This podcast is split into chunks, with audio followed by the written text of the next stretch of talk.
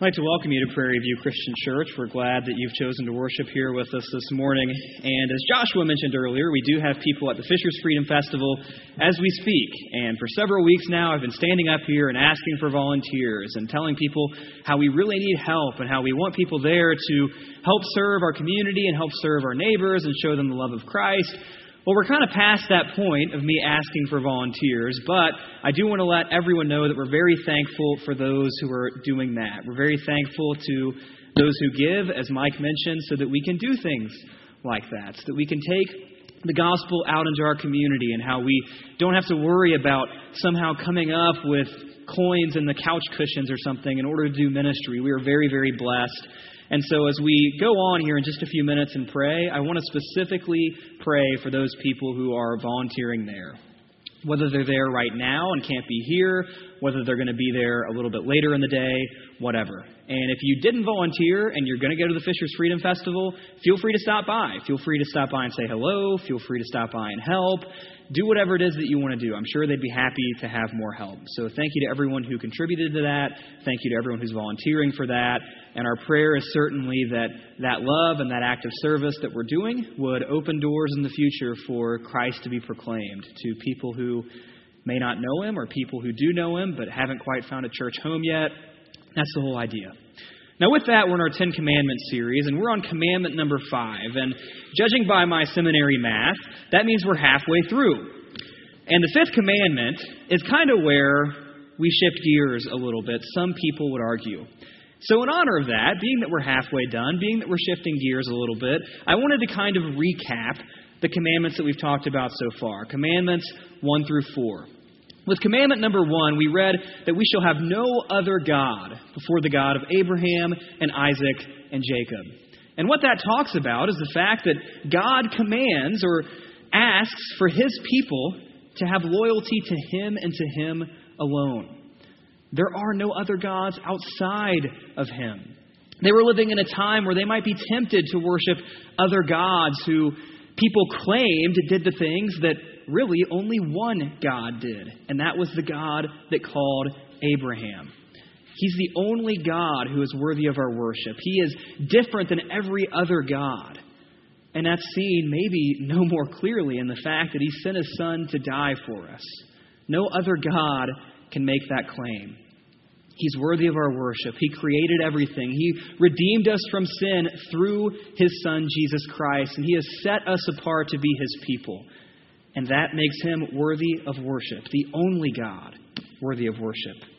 With commandment number two, we talked about the issue of images, that command that says, You shall not make a carved image of me. And we learned that God can't be contained in an image. That's the issue. There were people in that day who were very fond of the idea of making gods out of wood or stone or metal, things that they could worship and see and touch. But the truth is that God can't be contained in those images. And he tells the Israelite people, hey, don't make images of their gods anymore because remember commandment number one, you're loyal to me now, you're my people. But then on top of that, don't make an image of me either, no matter how well intentioned you might be, because I can't be contained by that image. No image that you create with your hands, no image that you create with your minds, none of those images do justice to me because I am so unbelievably bigger than you realize. And what we saw there was that not only can God not be contained by an image, his son couldn't be contained by death. That's another thing that sets our God apart. With commandment number three, we talked about not taking the Lord's name in vain. And many times we hear that and we immediately think, okay, well, I'm not supposed to say that one three word phrase that I probably say a little bit too much, especially when I stub my toe. But here's the thing that commandment is way bigger than just our speech. We talked about how not taking the Lord's name in vain is not just our speech, but it has to do with our actions as well. And if we really want to honor God's name, to lift that name high, to not take that name in vain, then the best thing we can do and the mission that we've been given as followers of Jesus is to go out and proclaim the name of his Son to anyone who will listen. Because that is the only name where we find salvation. And then with commandment number four, remembering the Sabbath day to keep it holy, we talked about the importance of rest and how important rest is on a physical level, on a practical level for all people, including followers of Jesus. But more than anything, we saw that rest is found in Christ alone. Only in eternity can you find rest in Christ. We find rest from constantly trying to prove ourselves. We find rest of constantly trying to earn standing with God. We find rest from constantly looking for joy and fulfillment and purpose in things that just can't offer joy and fulfillment and purpose in eternity. So we rest in Christ. And that's a rest that no one can take away from us. Now, as we've looked at these Ten Commandments so far, I hope you're starting to notice some big themes. And one of the big themes we talked about, especially in our first week, is that the Ten Commandments are not just rules. The Ten Commandments tell us something about God. We don't follow the Ten Commandments to earn favor with Him. We don't follow the Ten Commandments. That way we can be holy enough and make God feel obligated to bless us with health or wealth or prosperity or success. That's not the idea. We don't follow the Ten Commandments in order that we can be saved. We follow and obey God because we are saved. Christianity is not moralism. It's not just doing good things to try and get good things out of it. That's not the idea at all, and that's not the idea of the Ten Commandments. Another big theme is that the Ten Commandments were a significant part of setting God's people apart from everyone else around them. But we, as followers of Jesus, we're not set apart because we follow the Ten Commandments. We're not set apart because we're Abraham's descendants. We talked about how we're set apart because of what Christ has done for us. We're set apart because we place our faith in Christ. And that's what makes us different. Not following the Ten Commandments, none of that stuff. Jesus is what sets us apart, that we might stick out to the world, that we could proclaim his name to those people around us when they notice that there's something different about us. And we can say, well, the thing that's different about me is that I place my faith in Christ, and God is doing incredible things in my life, and God is changing me. It's not through my own efforts, it's not through my own righteousness, but it's through what Christ has done. And people might say, wow, okay, that's interesting. And then finally, the Ten Commandments we learned, or we're learning so far, are all seen clearly in Jesus himself. Vern Poythress writes All the commandments reflect the perfect righteousness of Jesus Christ. So as we read the Ten Commandments, we rejoice in the fact that even though we are imperfect, even though we all fail pretty regularly, Christ was perfect. And he fulfilled righteousness in a way that we never could.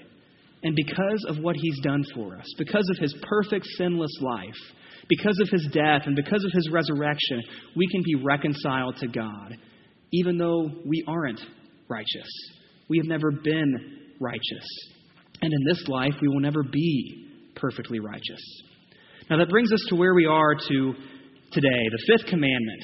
And this is one of those commandments that we often know pretty well. We've talked about how there's some commandments that we can really remember no matter how much we've been in church or how much we read our Bibles, and there are some that we kind of neglect. Well, this is one of the commandments that we often remember. So turn to Exodus chapter 20, verse 12. That's the passage we're going to be in today. We're going to have verses up on our screen as well. If you don't have a Bible with you, grab one of ours from underneath the chairs. And if you don't own one, grab one from the welcome desk before you leave today. And I will say this even though we do have the verses on the screen, I would really encourage you to follow along on your own.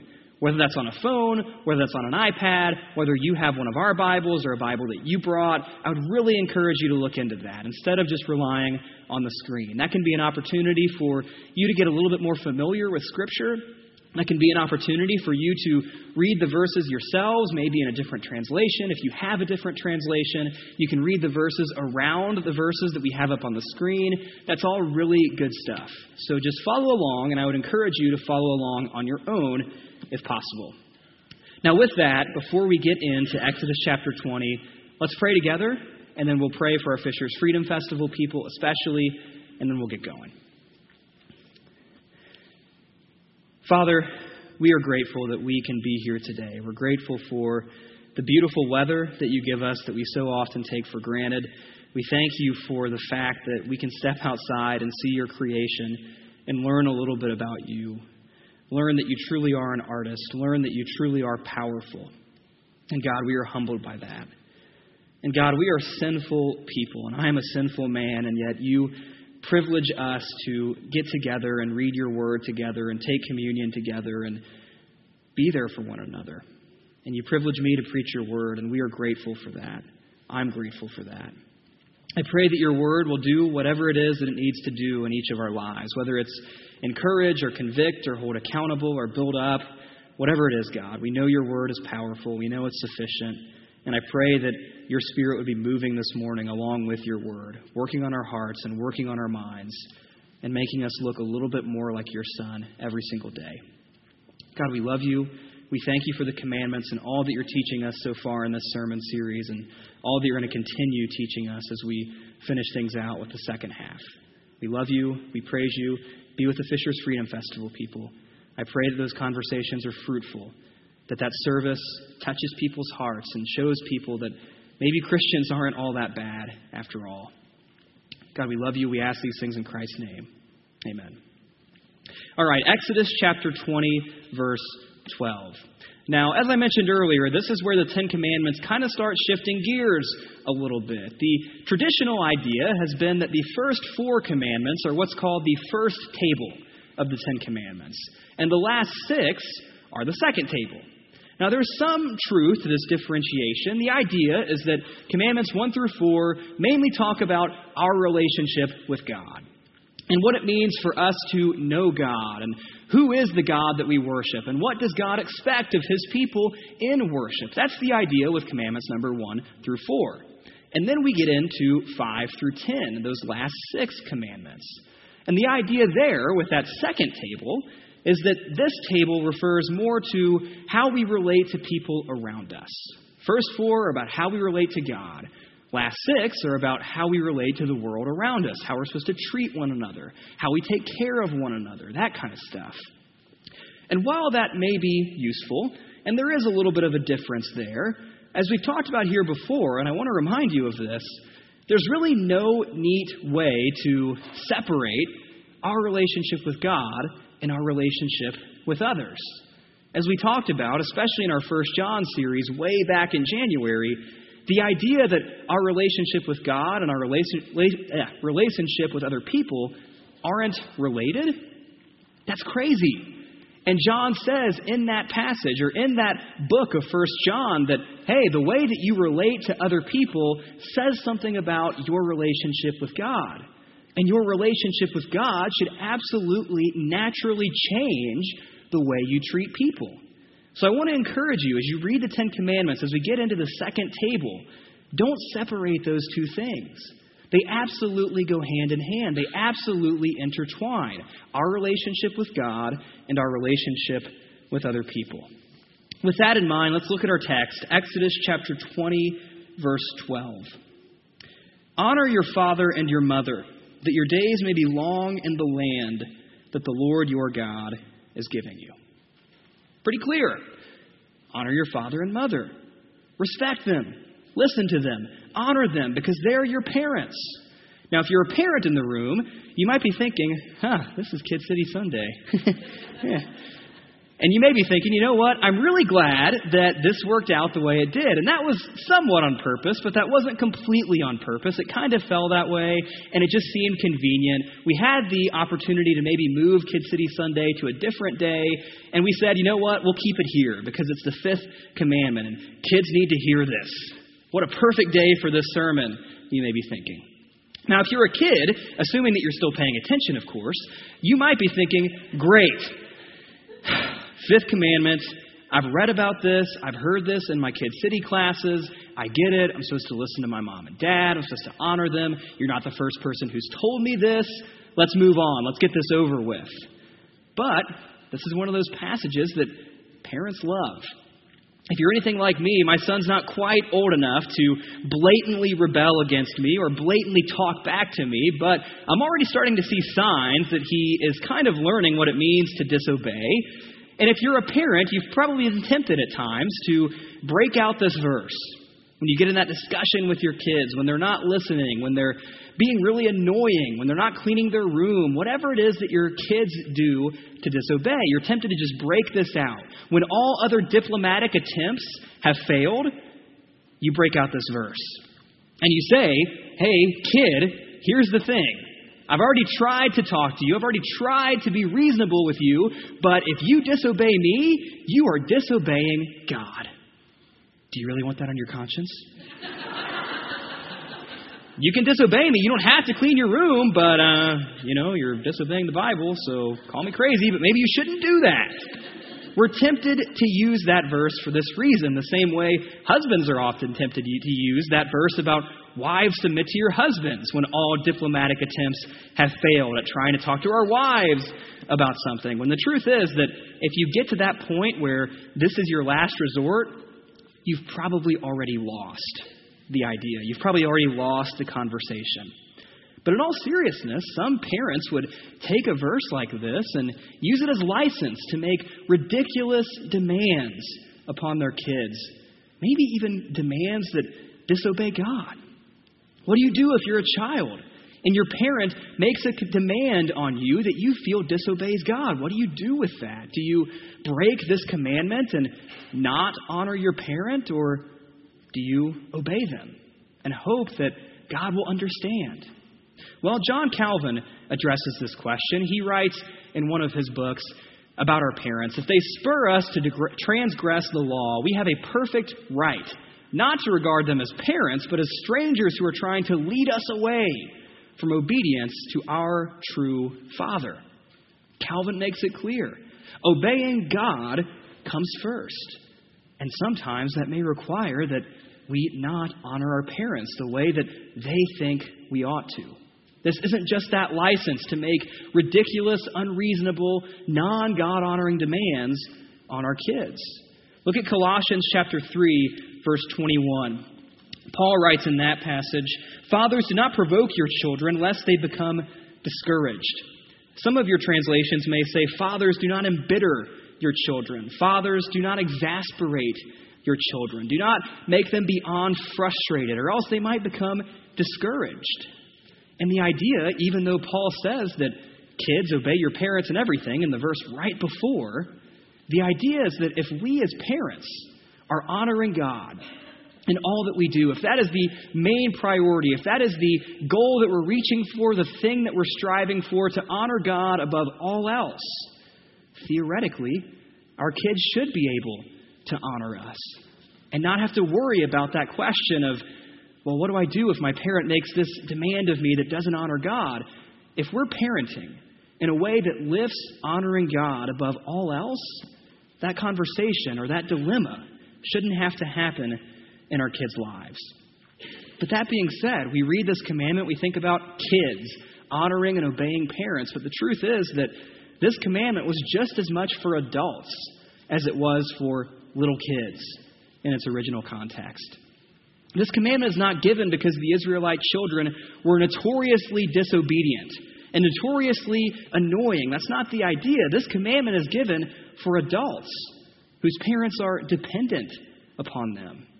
It's for people who are my age, people in their 30s, people in their 40s, even in their 50s. As parents got older in that day, they were often completely dependent upon their kids. You didn't have government programs to make sure that old people weren't dying. You were very dependent upon your children when you couldn't do things anymore, when you couldn't do the things that you used to be able to do. You would turn to your kids that they might help you, that they might provide for you. And so, if the kids disobeyed this commandment, those parents might be really in a bad state of affairs. They could be left for dead, even. So, there's never a point, no matter how old we are, where this commandment doesn't apply to us. We often think this applies to little kids, but this applies to all of us. No matter how old we are, no matter whose roof that we live under, no matter who's paying the bills or not, we honor our parents. We don't outgrow this commandment. And this commandment speaks especially to those adults who might be tempted to neglect their parents, might be tempted to use the excuse of my family or my career or my life, my responsibilities, and turn a blind eye to the needs of their parents as they got older. Now, the second half of that passage, that verse 12, says that God's people will prosper if they follow this commandment. You will live long in the land if you honor your father and your mother. Now, that's true.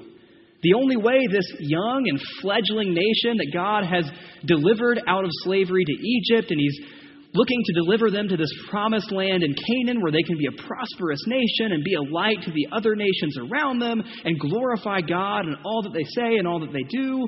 The idea is that you're not going to be a prospering nation if you neglect those who came before you. You're not going to be a prospering nation if you forget where you came from and who gave you life. So honor those that come before you. A nation that didn't do that would not be a nation that was thriving. A nation that didn't do that would not be a nation that was honoring God. Now, that being said, we often take something like this and we say, now, wait a minute, the Ten Commandments say that if I follow this commandment, then I'm going to live long in the land and everything's going to go great for me. Well, if we're doing that, we're kind of taking it out of context. That is not a promise that everything's going to go well for you. That is not a promise that everything's going to work out perfectly if you can just follow these rules. That's not the idea at all. But outside of that whole, well, God says we have to, why would we honor our parents? What's our motivation for that? Well, there's lots of motivations for that. They give us life.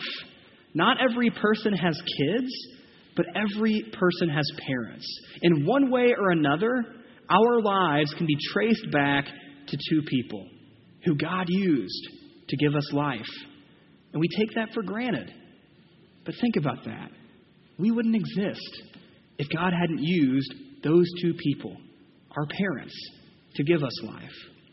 Parents make sacrifices for us, whether it's time or energy or finances or all kinds of other things. They give up so much to provide for their children and help their children live the kinds of lives that maybe they couldn't live. They teach us about life, they teach us about spiritual life, especially. In Deuteronomy chapter 6, the writer of that book says that God's people are called to instill the law on their kids. They're called to be these spiritual influences to their kids, to teach their children diligently. The parents are called to do that. In 2 Timothy chapter 1, Paul credits Timothy's grandmother and his mother with all of the things that he has learned about what it means to be one of God's people. He thanks God for his grandmother and mother because they had such a significant impact on his spiritual life. And then finally, parents discipline us. Parents are those people who are called to teach us lessons even when they might be hard or painful in the short term. In Hebrews chapter 12, the writer of that book says that God disciplines you because that's what good parents do. And if your parent isn't disciplining you, then they're really failing as parents and they are treating you as less than children if you don't get that discipline. But here's the thing we hear about all these things that parents do for us, all these things that make parents worthy of honor, but then you might be sitting there thinking, now, wait a minute, my parents didn't do any of that stuff. My parents didn't make sacrifices for me, they weren't there. They deserted me. And maybe if they were there, they were more concerned about living for themselves than making any kinds of sacrifices for me. You might be thinking, you know, my parents didn't teach me about life. They certainly didn't teach me about spiritual life. They didn't know Christ. They weren't the kinds of parents that God seems to expect in His Word. What do you do then? What if your parents didn't care enough to discipline you? And so there were a lot of difficult, painful, hard lessons that came with a lot of heartache that you had to learn on your own the hard way because they didn't do that discipline. They didn't fulfill that responsibility. If our parents failed to do these things, why in the world would we honor them? What would be our motivation then? Well, we honor them anyway because we can't claim to love our neighbor if we don't honor our parents. We honor our parents to show other people our love for God. and we honor them to show them the love and the grace and the mercy of Christ.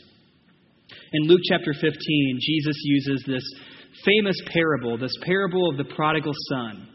You have a guy who's getting a little bit up there in years, who's a dad, but he's not super old yet. But his young son comes to him and says, Dad, I really want my inheritance. Which, in essence, is saying, Dad, I wish you would just die a little bit sooner. That way I could get my money. So, the dad, I would assume, is hurt, is offended. He's very shook up by this, but the dad says, You know what, son? Okay. Take your money, take your inheritance, do what you want to do with it. So the young guy does what you might expect him to do. He goes out and he lives a crazy lifestyle. He parties it up. He uses his money for silly, foolish things, and he eventually hits rock bottom. No money left, nowhere to go. The inheritance is totally gone, and he finds himself having to provide for himself by taking care of pigs, which was especially insulting to a Jewish person who wasn't supposed to be around pigs. But as the guy hits rock bottom, he comes to his senses and he realizes, you know, I really shouldn't have treated my father the way I did. I didn't honor my father. But maybe, if I'm lucky, I can go back and, and maybe he'll take me back as a servant. He'll probably never want me to be his son again. He's probably disowned me by this point, but maybe he'll have enough mercy to let me work in his house. So the son returns to his father's house, tail between his legs, knowing that he hasn't honored his father. But then we see the father's response. The father doesn't set up a list of rules and say, Son, you have to do this, this, this, and this, and then maybe slowly but surely you can regain through your own efforts that title of son. Maybe then I'll accept you if you pay off your debt, all the pain that you caused me. He doesn't do that at all. Instead, the father runs out and meets his son before he even gets to the house and embraces him. And he celebrates and he's thrilled that his son who was lost has now returned. And look at the conversation that happens with Luke 15, chapter 21 through 24. The son said to him, Father, I have sinned against heaven and before you. I am no longer worthy to be called your son. But the father said to his servants, Bring quickly the best robe and put it on him, and put a ring on his hand and shoes on his feet, and bring the fattened calf and kill it, and let us eat and celebrate. For this my son was dead and is alive again. He was lost and is found. And they began to celebrate. Now, the whole idea of the story is that this father in the story plays the role of God, and the son plays the role of, well, us. People who have rebelled, people who have taken advantage of our Heavenly Father, people who haven't honored our Father. And the whole idea is that God shows grace to those who return to Him. That grace is found in what Jesus has done for us. And often we see that story. We often hear that story of the parents who try to raise their kids in the right way, who try to expose them to Christ, try to show them the love of God, and then that kid just rebels, and there's no control you have over it, and the parents mourn over this rebellious child. But what if you reverse the roles? Maybe you're in that situation where you're the child, and yet your parent is the one who has been rebellious your parent is the one who is far away from God. Your parent is the one who has mistreated you and taken advantage of you as a follower of Christ. What do you do in that situation? Well, maybe you can show grace to your parent the way this parent in Luke chapter 15 showed grace to his child. Maybe we can show God's grace to our parents, especially if they don't know Christ. You know, if you do have parents like me who raised you up in the faith, who were a wonderful example and made sacrifices and disciplined you and taught you and did all these things, if you have that, you are incredibly blessed. I know I take that for granted all the time. And that is something that we should be incredibly grateful for and incredibly humbled by the fact that we were blessed with parents who did that for us. And we should find ways to show them how grateful we are. Find ways to honor them even to this day. Now, if you're a parent, this should challenge you to be a better parent. Be a parent who places honoring God above all else. That comes first in your family's life. Be parents, the kinds of parents that God would have us be. But maybe your parents are no longer with you, and you're thinking, all right, you've addressed good parents, you've addressed bad parents, but what if my parents aren't around anymore? How do I obey this commandment? Well, maybe honoring parents is not so much about your parents anymore at that point, but maybe it's investing in the life of someone younger than you, someone who doesn't have that God honoring parent, that you can be a kind of spiritual parent for them. Maybe it's investing in that child who does have God honoring parents and reminding them of just how blessed they are and not to take that for granted because parents won't be around forever. Maybe it means honoring those parents around you, those parents who are trying to raise their kids in the faith and they are exhausted or they are tired or they might be discouraged. How can you be an encouragement to them and honor those parents? You know, whether our parents were good or bad, whether they knew Christ or didn't know Christ, we honor them anyway. We honor them because God tells us to. But more than anything, we honor them to show them the grace that we have experienced through Christ. And above all else, we honor the Father who gave up so much for us, the Father who gave up his Son for us. He's the one that we honor in every aspect of life. And one little way that we can do that is by showing honor to our parents and showing grace to them. Let's pray.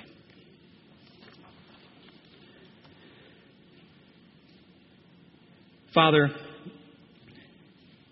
none of us are perfect, whether we're primarily in that role, that time of life where we're children whether we're in that time of life where now we're parents and maybe our parents are still around, but our responsibility to our kids seems to be taking priority over everything else, and we neglect our parents. Or maybe our parents aren't with us anymore. God, no matter what boat we find ourselves in, we rejoice in the fact that you're a better father than any of us could ever be. You sent your son to die for us and we didn't deserve that at all. None of us, really, in the big scheme of things, are deserving of honor or worthy of honor. And yet, you have given us the greatest gift that we could couldn't even imagine on our own. And God, we thank you for that. God, I pray that we won't neglect our parents, that we will realize how blessed we are if our parents know Christ and I pray that if our parents don't know Christ, that we will continue loving them and continue serving them and showing them the same grace that you've shown us. God, I pray that grace will characterize everything that we do. Thank you for being our Father. Thank you for adopting us as children. Even though we were once rebels, we were once slaves to sin. But God, through your Son Jesus, you've made it possible for us to refer to you as our Father. And I pray that we'll honor you in all that we say and all that we do. We love you. We praise you. We ask these things in Christ's name. Amen. If you don't yet know Christ, I would encourage you to talk to one of our elders. They'll be standing at the sides of the room. Maybe you don't understand the whole idea of grace. Maybe you're wrestling with that relationship with your parent. Maybe you're re- wrestling with the idea of God being your father in the first place. Well, talk to one of them. They'd be happy to talk to you, happy to pray with you. Maybe you have something else going on in your life that could just really use prayer. They'd be happy to do that with you too. So they'll be standing at the sides of the room. I pray you'll take advantage of that.